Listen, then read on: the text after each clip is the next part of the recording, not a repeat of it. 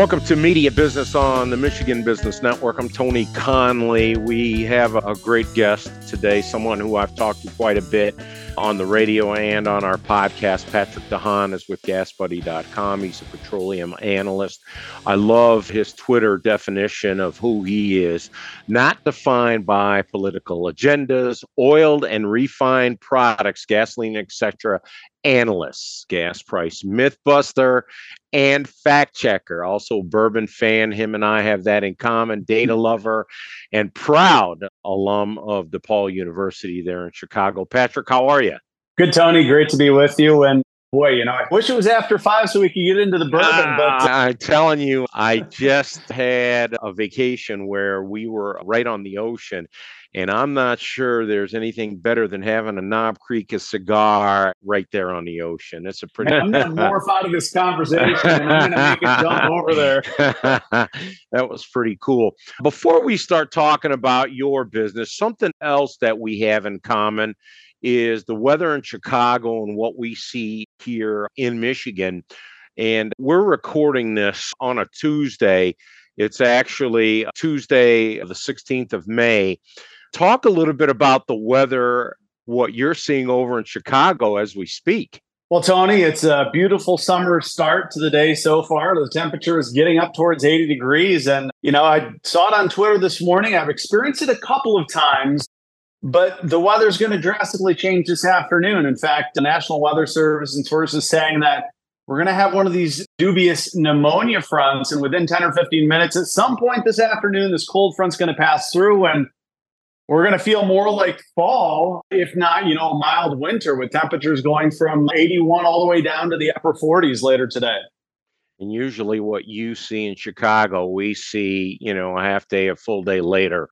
So hmm. thanks a lot, Patrick, for ruining. Yeah, you're welcome. Have the bourbon ready. All right, let's talk a little bit about the gas prices here in the state of Michigan. What do you see? Where do you think we're headed for the rest of May?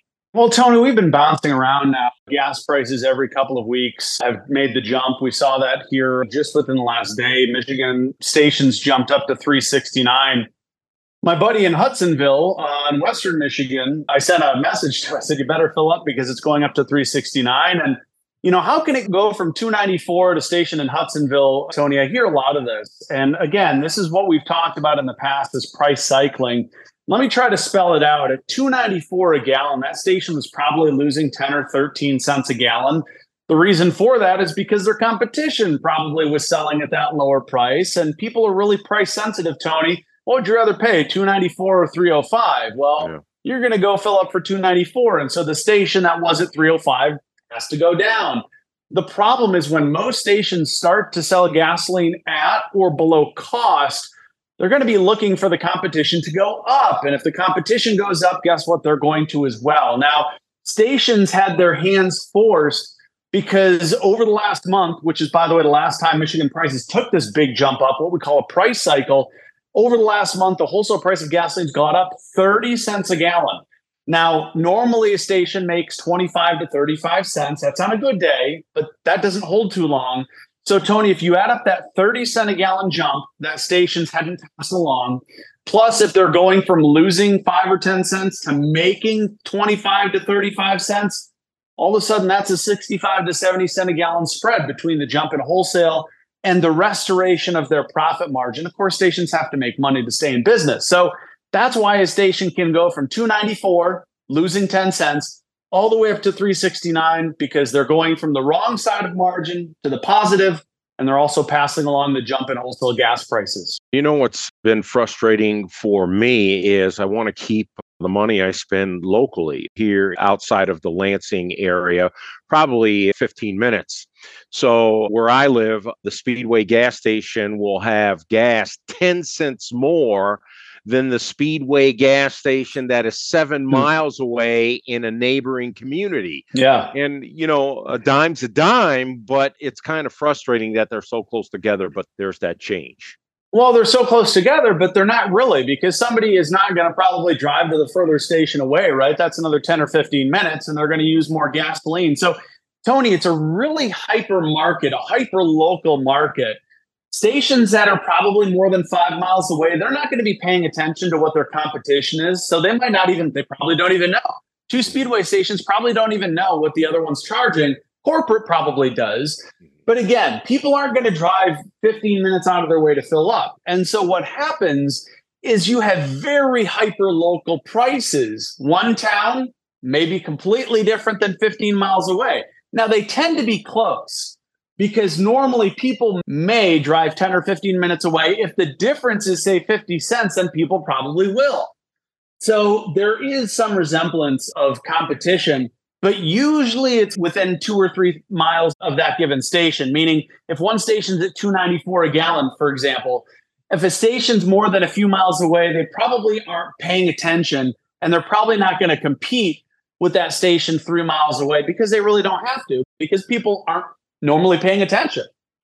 We're talking with petroleum analyst from gasbuddy.com, Patrick DeHaan. When we come back, we're going to talk a little bit more about the summer driving season and then the summer blends for petroleum products.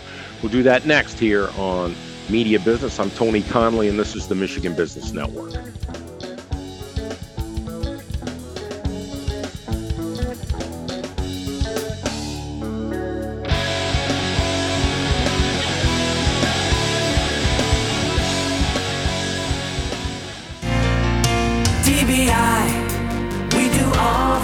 Managing your office supplies is key to a seamlessly functioning business. With over 90,000 items available for free next day delivery and no minimum order, DBI can solve all your office supply needs from pencils to coffee at the very best value. Call DBI and ask a sales representative to show you their product offerings or visit dbiyes.com and request a product catalog. DBI does all things office, office supplies, furniture, and environments.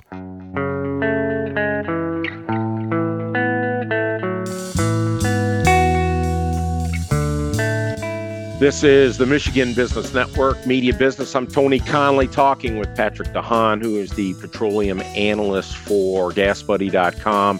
Patrick, let's talk a little bit more about the summer driving season.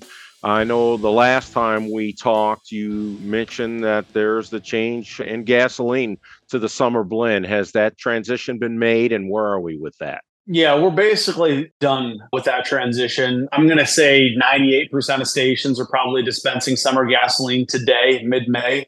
Most stations have gotten rid of all their remaining winter gasoline. There could be a station in remote areas of Michigan that don't get much traffic that still could be selling winter gasoline, but by and large, usually by late April, early May, that transition is done at the retail level. So any price increases you see really right now are not tied to that carryover or that changeover. Usually it's something that hits prices more in March and April.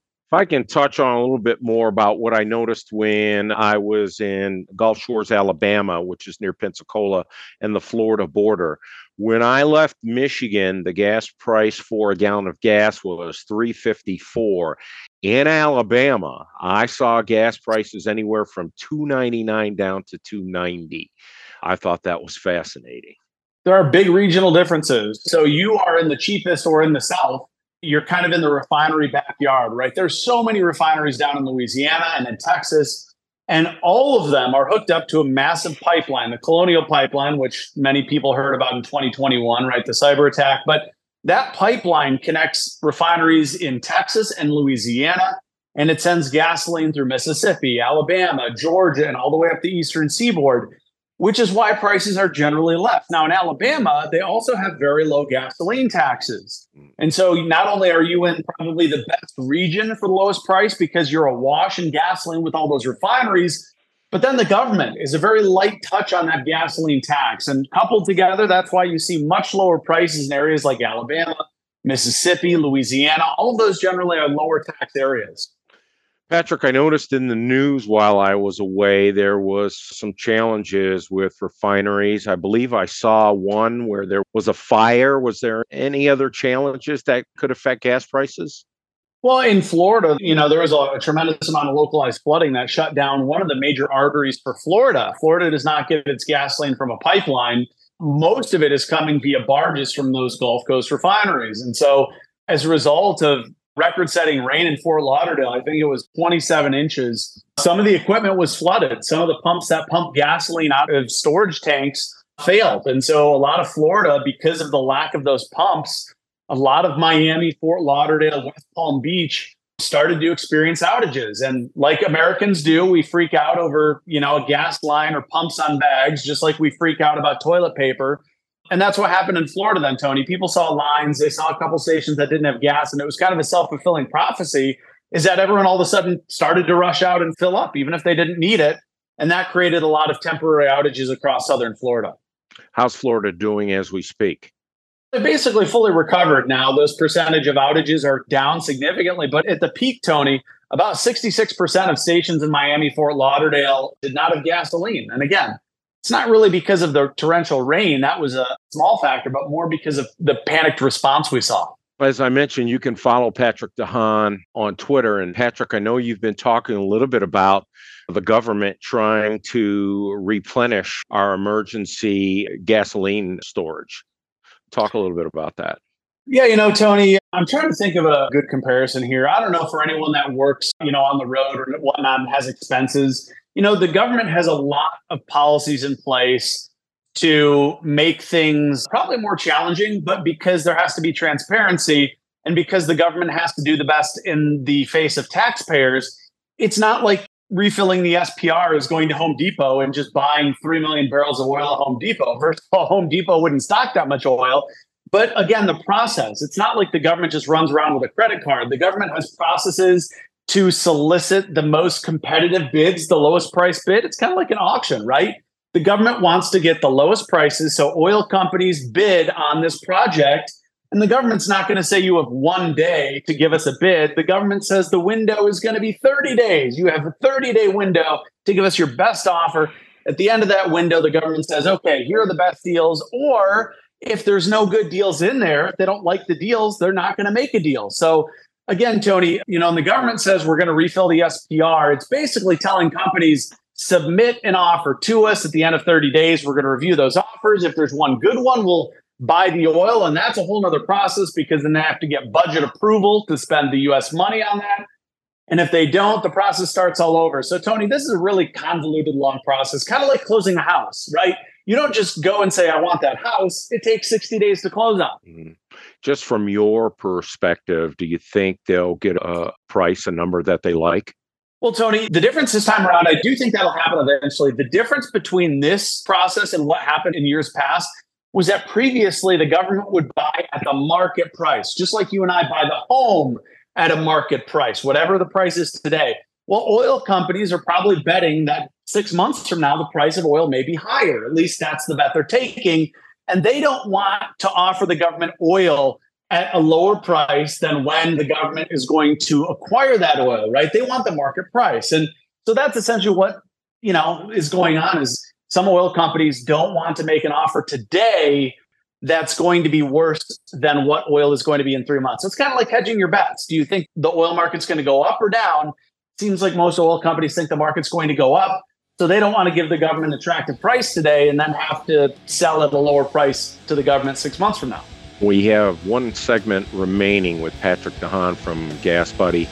And when we come back, I want to talk a little bit more about the price of diesel. Do that next here on Media Business on Michigan Business Network.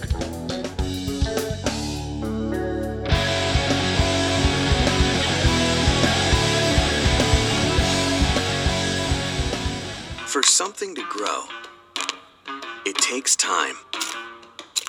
Like the equity in your home. That's why LAFCU offers a home equity line of credit. Because frequent watering of your houseplants may be recommended. Now, can we get a new roof? Not so much the rest of the house. Want the best rates for a home equity line of credit? Ask for LAFCU. Stop in today or go to lafcu.com slash home equity. LAFCU, your credit union for life.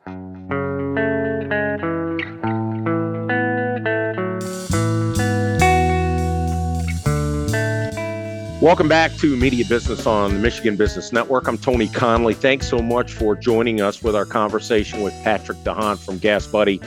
And Patrick, in my lifetime, it seems like the price of diesel gasoline has just been up and down. It's been a roller coaster ride.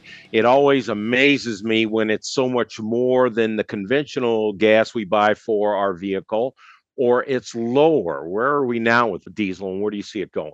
Tony, for those that have ever frequented Cedar Point, they'll remember that little dragster ride that shoots straight up 420 feet and then shoots straight down. And that's kind of been the ride diesel's been on. Last year, it shot straight up. We had a strong economy. Russia invaded Ukraine. Russia produces a lot of diesel.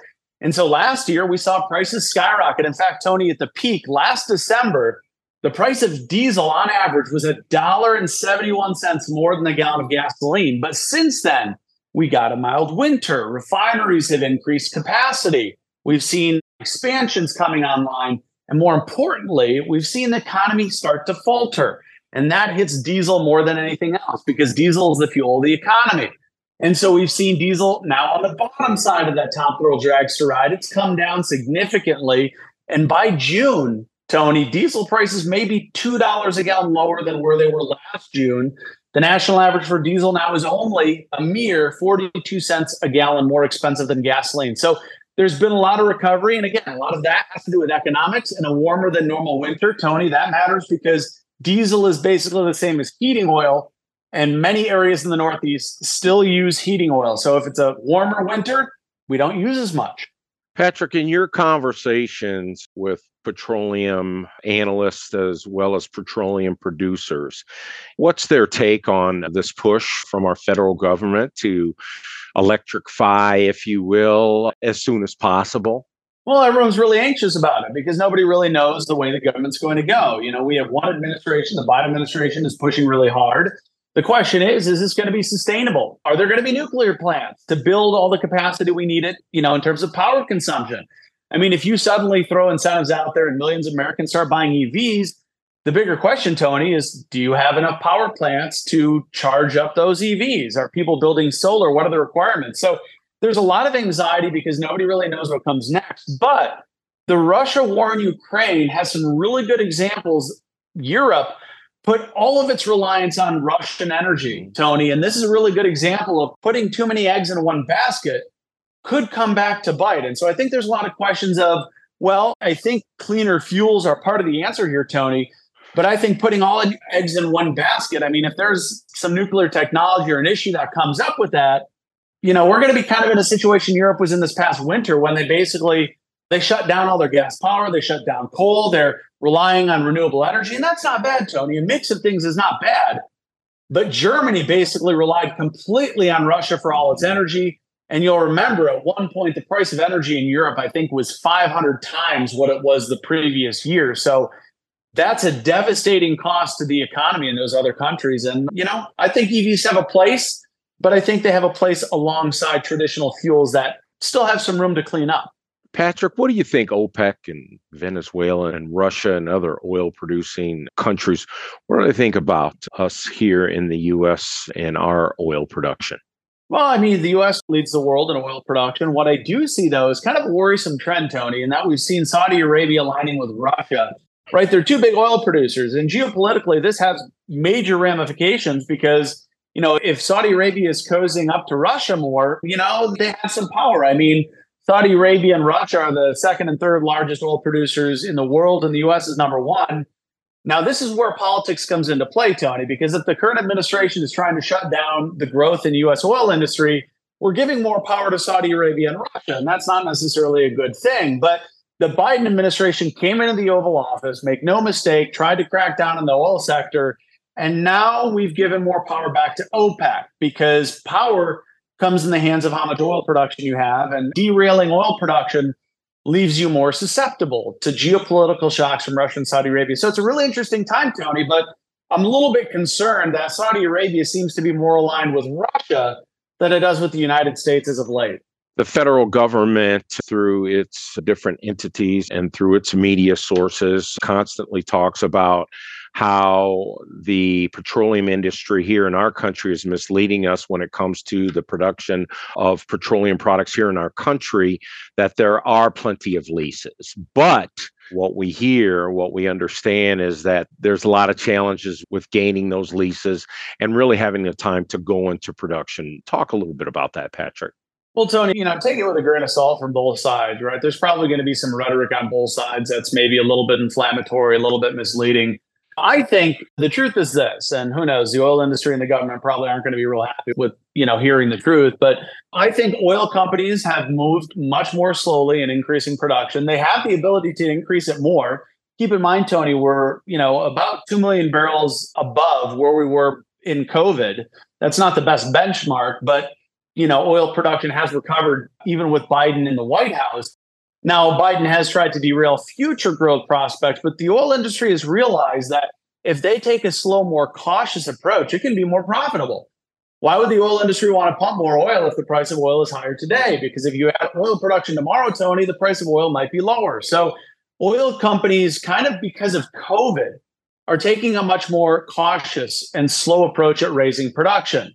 So, you know, oil companies like to say, oh, it's the Biden administration. Well, that's not really true. Oil companies could raise production more quickly before the Biden administration's policies come into play. And on the White House, you know, you can't come into the White House and parade how you're cracking down on the oil sector and then expect them to cozy up with you and listen to what you want. And the Biden administration, after coming in being very anti oil, is now begging oil companies to forget what it said and to move on. And so, you know, it's give and take, Tony. If a friend burns a bridge with you and calls you all sorts of names and hates you, mm-hmm. are you going to cozy right back up to that friend? And I think that's the issue here with oil companies is they're feeling a bit of a burned relationship here between them and the White House. Final question for you, Patrick. How do we in the media do, from your perspective, when it comes to reporting accurate news about gas prices, about the petroleum industry. And I know that you are non biased and you, will go on any entity that asks you from Fox News to others. How do we do and how can we be better? Well, Tony, you have me on. So, I mean, that's a good start. You know, honestly, I think there are a lot of analysts who have skin in the game. There may be oil and gas investors that have an agenda that want to see things, you know, they want to see certain outcomes. And I think that's where, you know, you have to be careful with who you listen to because if somebody has an agenda, if they have a conflict of interest, they're going to skew their opinion towards the conflict of interest unless that person has integrity. But unfortunately, a lot of us value money more than we do our integrity. I think I was raised the opposite way. So, you know, Tony, I think, you know, the media, I see a lot of guests that, you know, come on and give factual information, but every once in a while, I'll see somebody who is probably more motivated by their own agenda, their own trading, right? And they want to turn a profit. Kind of like all this stuff with crypto, right? All the people championing crypto are doing so because they have a collective interest in crypto and they want the value to go up. So you really shouldn't listen to people, you know, that have a whole lot of crypto or have something to make. And that's why I think, you know, in the media, I think most outlets do a pretty good job with balancing that, right? They have different viewpoints on but I would say to the audience, you always have to be a little bit careful of who you listen to, even me. Get somebody else's opinion as well. Patrick DeHaan is the petroleum analyst for GasBuddy. You can follow him on Twitter at Patrick DeHaan, at Gas Buddy Guy. Patrick, you know I appreciate you so much, sir. Thank you very much. My pleasure, Tony. Thanks for having me again. I'm Tony Conley. This is Media Business on the Michigan Business Network.